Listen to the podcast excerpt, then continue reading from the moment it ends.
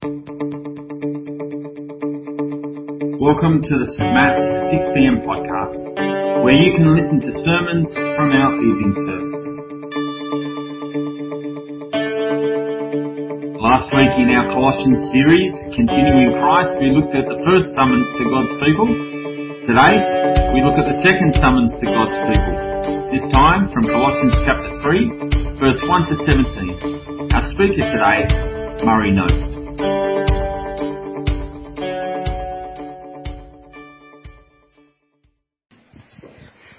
Since then, you have been raised with Christ. Set your hearts on things above, where Christ is, seated at the right hand of God.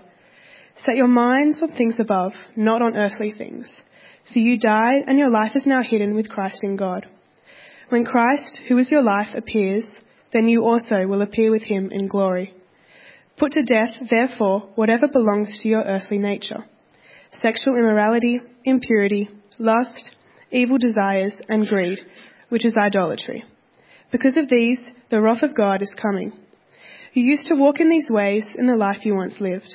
But now you must also rid yourselves of all such things as these anger, rage, malice, slander, and filthy language from your lips. Do not lie to each other, since you have taken off your old self with its practices and have put on the new self, which is being renewed in knowledge in the image of its Creator. Here, there is no Gentile or Jew circumcised or uncircumcised, barbarian, Scythian, slave, or free, but Christ is all and is in all. Therefore, as God's chosen people, holy and dearly loved, clothe yourselves with compassion, kindness, humility, gentleness, and patience. Bear with each other and forgive one another if any of you has a grievance against someone. Forgive as the Lord forgave you, and over all these virtues, Put on love, which binds them all together in perfect unity. Let the peace of Christ rule in your hearts, since as members of one body you were called to peace, and be thankful. Let the message of Christ dwell among you richly, as you teach and admonish one another with all wisdom, through psalms, hymns, and songs from the Spirit, singing to God with gratitude in your hearts. And whatever you do, whether in word or deed, do it all in the name of the Lord Jesus giving thanks to God the Father through him. Well, good evening. As we get started tonight, uh, let me pray. Lord, you've done so much for us, and you ask so little in return. I pray that this evening you will speak through me as we consider how to cast off our earthly ways and live a life that imitates your Son, Jesus. Let us be a people who are thankful for the grace you have shown us and who give all glory to you. Amen. Well, two years ago, I watched a documentary on the amount of water needed to produce one kilo of food. You see, I'd been prompted by a friend to consider my impact on the world, and with a somewhat skeptical mindset, decided to have a look at their viewpoint. The results blew me away. The difference between a kilo of beef and a kilo of tomatoes was staggering. Did you know it takes over 15,000 litres of water to produce one kilo of beef? 15,000 litres. For lamb, it's 10,000. For pork, it's 7,000. For chicken, it's 3,000. Tomatoes, 214. To put that in perspective, you could either have one kilo of beef or 71 kilos of tomatoes. I was a bit shook. You see, I resolved that day the only meat I would eat moving forward would be chicken, and I'd only do it on the weekends. The rest of the time it would be healthy greens and grains and nothing else. And for a while I did stick at it, but over time my resolve and my drive started to fade. At first it was the Friday nights that I suddenly counted as the weekend. And then before you knew it, if I cooked on a Sunday, it was okay to eat the leftovers all throughout the week. Pork became okay because it's better than beef, and all of a sudden I was ordering a barbecue meat lovers from Johnny's down the road. You see, the issue hadn't changed. Beef is and was still terrible for the environment. But I lost my drive and returned to my old way of eating. I wouldn't be surprised if many of you have had a similar experience. Maybe it wasn't food. Perhaps you went to the dentist and got scared into flossing. Or you had a bit of a health scare at the doctor and so decided to take up jogging. I don't know what it was, but I think we can all relate to starting something with good intention and then slowly slipping our ways back to the way we used to do things. And I share these examples with you tonight because I think they are great images of what we're getting from Paul in Colossians. We get an image of a people who have received a life-changing piece of information.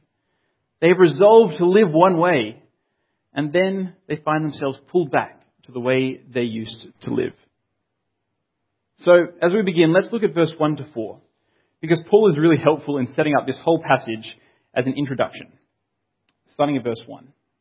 Since then you have been raised with Christ, set your hearts on things above, where Christ is seated at the right hand of God. Set your mind on things above, not on earthly things, for you died, and your life is now hidden with Christ in God.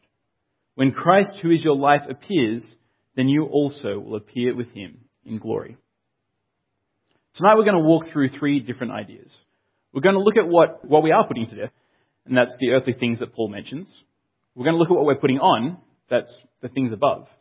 And we're going to look at how we can practically do these things.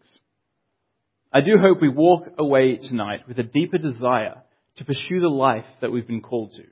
And in a way that's unlike my decision to avoid beef, we stick at it. It doesn't fade or disappear as we joyfully get to acknowledge the grace that we've been given. So, what are we putting to death? Well, as we just read in verse 1 to 4, our minds are to be set on things above, not on the earthly things. As verse 3 states, we have died, and therefore the earthly things of our old life should be cast off. But what does Paul mean by earthly things? What are the things that we need to cast off? Let's turn to verse 5. Put to death, therefore, whatever belongs to your earthly nature, whether that's sexual immorality, impurity, lust, evil desires, and greed, which is idolatry. Because of these, the wrath of God is coming. You used to walk in these ways in the life you once lived. But now you must also rid yourselves of all such things as these anger, rage, malice, slander, and filthy language from your lips. Friends, Paul is adamant that there are things in our lives that need to be put to death. By put to death, he's calling for them to be mortified, to be deadened, to be subdued, to be eradicated. The language is incredibly strong. There is no room for these things in our lives. It's important to acknowledge that this is not an exhaustive list. As you look at the two lists in verse 5 and verse 8, you might be tempted to start crossing off the things that don't apply to you. I don't show evil desires. I'm not sexually immoral. I don't have filthy language. It's a natural human reaction. We don't want to be in the wrong. But can I implore you to pause that instinct? Because this isn't an exhaustive list, this isn't the checklist of what not to do. Paul's just giving us an indicative list of the issues that the Christians in Colossae are facing. But it extends to all earthly things. 1 John 2:16 talks of these earthly things in a bit of a broader stroke. For everything in the world, the lust of the flesh, the lust of the eyes, and the pride of life comes not from the Father, but from the world. Everything in the world comes not from the Father. See, friends, if God is not in something, we should not be doing it. And if we'd like to argue that this message is just intended for the Christians in Colossae, then verse 11 will pull us back to reality very quickly. That this way of living isn't just for the Jew or the Gentile, the circumcised or the uncircumcised, the barbarian or the Scythian, the slave or the free, but is for all. Because Christ is in all who choose him. This passage is for all of us and all of our sins. We can't claim an exemption or seek to justify our actions. We must put to death anything and everything that is not from the Father. Else we're continuing to act as though we're still in the world without the redemption and grace that Christ has brought. Verse 1 of this passage talks about setting our hearts on things above. And this ties right into verse 8 that we should rid ourselves of things like anger and rage and malice and slander and filthy language from our lips. Paul focuses what is, on what is coming out of our lips because he's intimately aware that whatever comes out of our lips is a reflection of our heart. As we see in Luke 6. A good man brings good things out of the good stored up in his heart. And an evil man brings evil things out of the evil stored up in his heart. For the mouth speaks what the heart is full of. As we step away from the ways of the world, our language and our talk should reflect our hearts. As we turn towards Christ, our language should be without slander and gossip and malice, not seeking to spew forth anger or hurt. Paul is very clear. Our hearts and our minds must be cleansed of the things of the world. But we can't merely remove the things of the world. As important as it is to take off our earthly natures, we also need to fill our hearts and our minds with Christ-like qualities. And as verse 9 says, we've taken off our old self, so we need to put on our new self. So what does our new self look like? What are we putting on? Well, Paul, once again, the great man that he is, has laid it out pretty perfectly for us. So we'll turn to verse 12 to find out. Therefore, as God's chosen people, holy and dearly loved, clothe yourself with compassion, kindness, humility, gentleness, and patience. Bear with each other and forgive one another if any of you has a grievance against someone. Forgive as the Lord forgave you. And over all these virtues put on love, which binds them all together in perfect unity. It's a pretty clear instruction. We have been chosen. We are God's people. And we should act accordingly. As we take off our earthly desires, we should be filled with a desire to follow Christ's example, to put on virtues, virtues that fulfill our calling as God's people. We're told that we are holy and dearly loved. We are loved by an almighty God who is giving us clear instructions on how to follow him. Why on earth would we not do it? So, in response, we have to clothe ourselves with virtues that in today's society may be mocked as foolish or futile, but that embody the life that our Saviour lived. We're to put on compassion, kindness, humility, gentleness, and patience. And notice there's no caveats. There's no buts. It's not put on compassion until it starts to hurt. It's not put on kindness until we're taken advantage of. It's not put on humility until we achieve something special. It's not be gentle and patient, but only the first time we're wronged. We are to do these things regardless of the response we receive, regardless of how others react, regardless of how uncomfortable it makes us. And we are to do it in love. Paul is really big on love.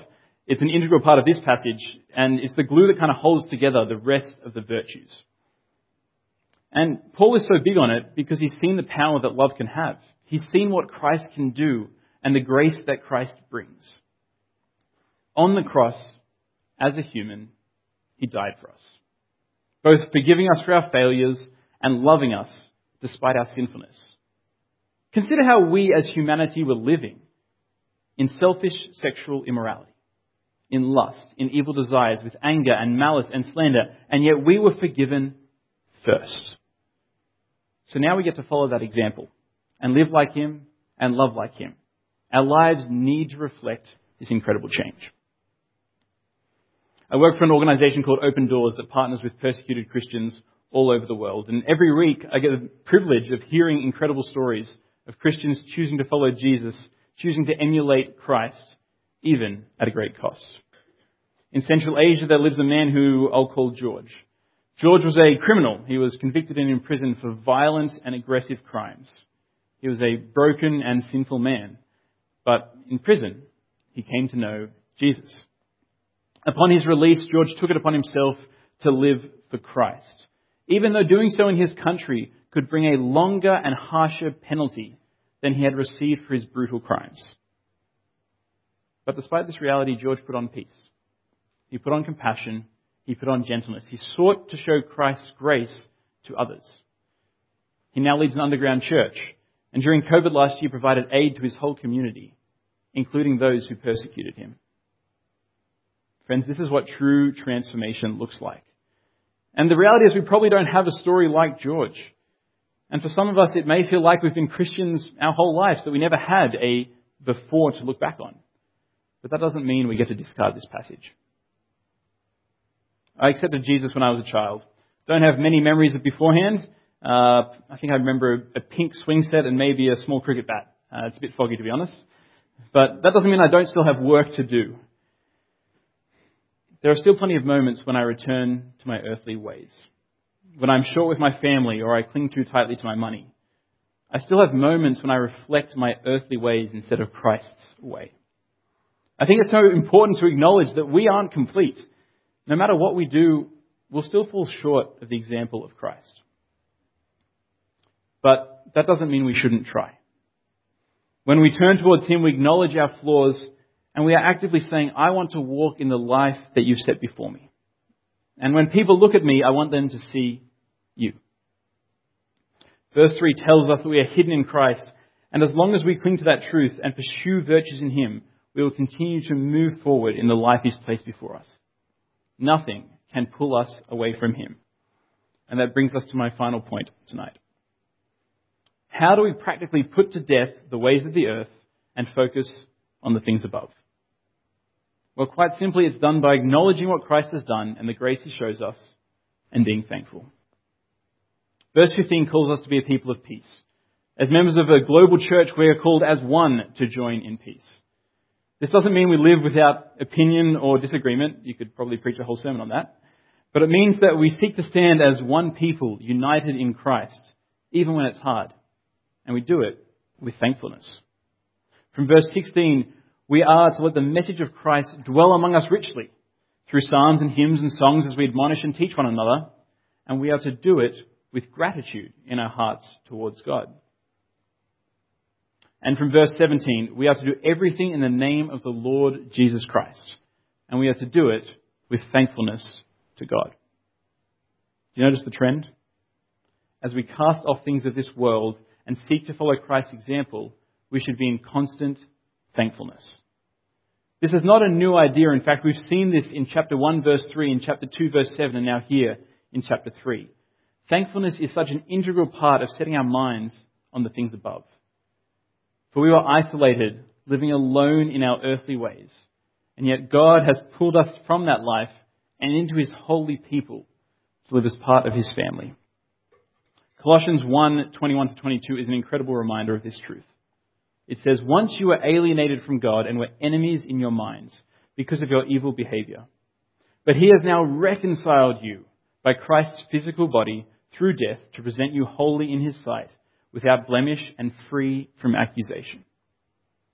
Friends, this is an incredible image of grace. Our actions were the cause of our separation from Christ, but through His grace, His decision to die on a cross for our sins, we are being transformed. And we can be presented without blemish and free from accusation. Through His grace alone.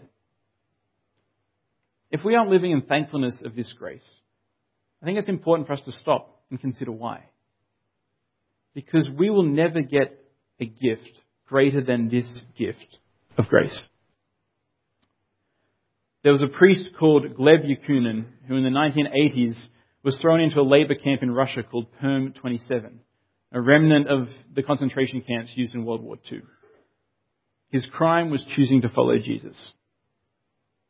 It was a horrific place with survival rates that lasted less than two years. Gleb Yakunin was in the camp for six. Each morning he would wake up and take hold of his beaded necklace, a bit like the one you see on the screen, and he'd begin his day by setting his mind on the things above. The necklace had 33 beads. And so to start, he'd count the first 11 beads. And as he did, he'd give 11 reasons why he was thankful to be alive in the world. Once that was done, he'd start with the next 11 beads, and he'd give 11 reasons why he was thankful that Jesus had shown him grace and saved him. Then he'd get to his final 11 beads, and he'd explain 11 challenges that he expected to face throughout the day, and then he'd give them to God. Some days this process would take hours because those first 11, finding reasons why life was still worth living, was so hard. But each day he committed to finding 11 reasons to be thankful.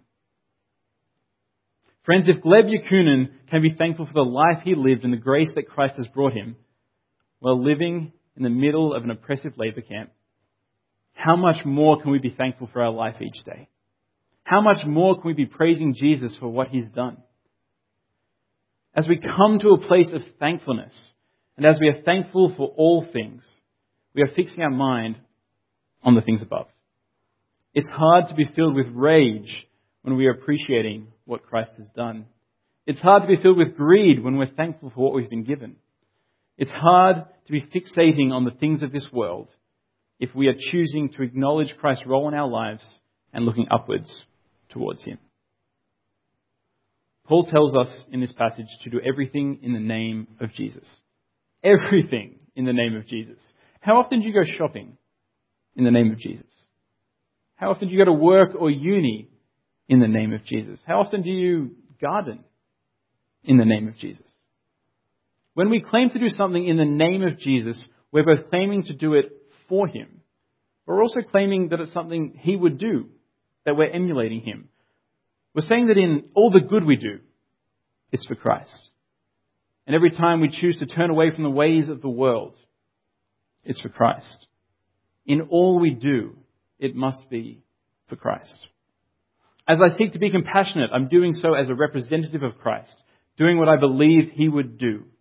As I choose to turn away from idolatry, I'm doing so for the sake of Christ. As I forgive those who wrong me, I do so for the sake of Christ. In all I do, I do so for the sake of Christ. If we don't feel comfortable doing something in Christ's name, we need to ask ourselves why. What about it is not for Christ?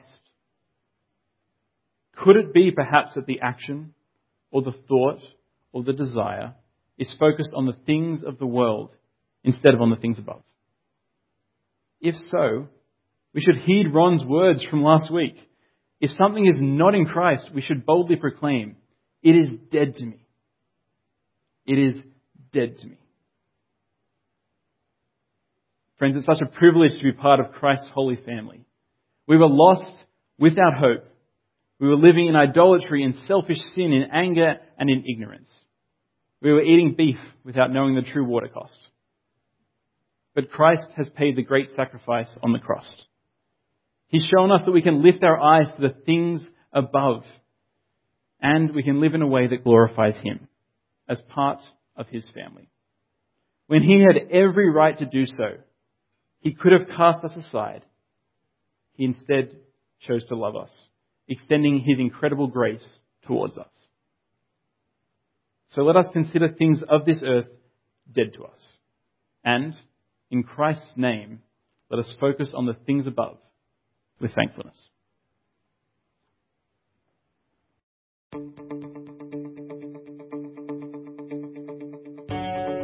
Thanks for listening to this week's sermon. St. Matt's West Pennant Hills 6pm congregation is a collection of people who want to be changed by Jesus, to have a deeper connection with God, deeper community with one another, and deeper concern for our world.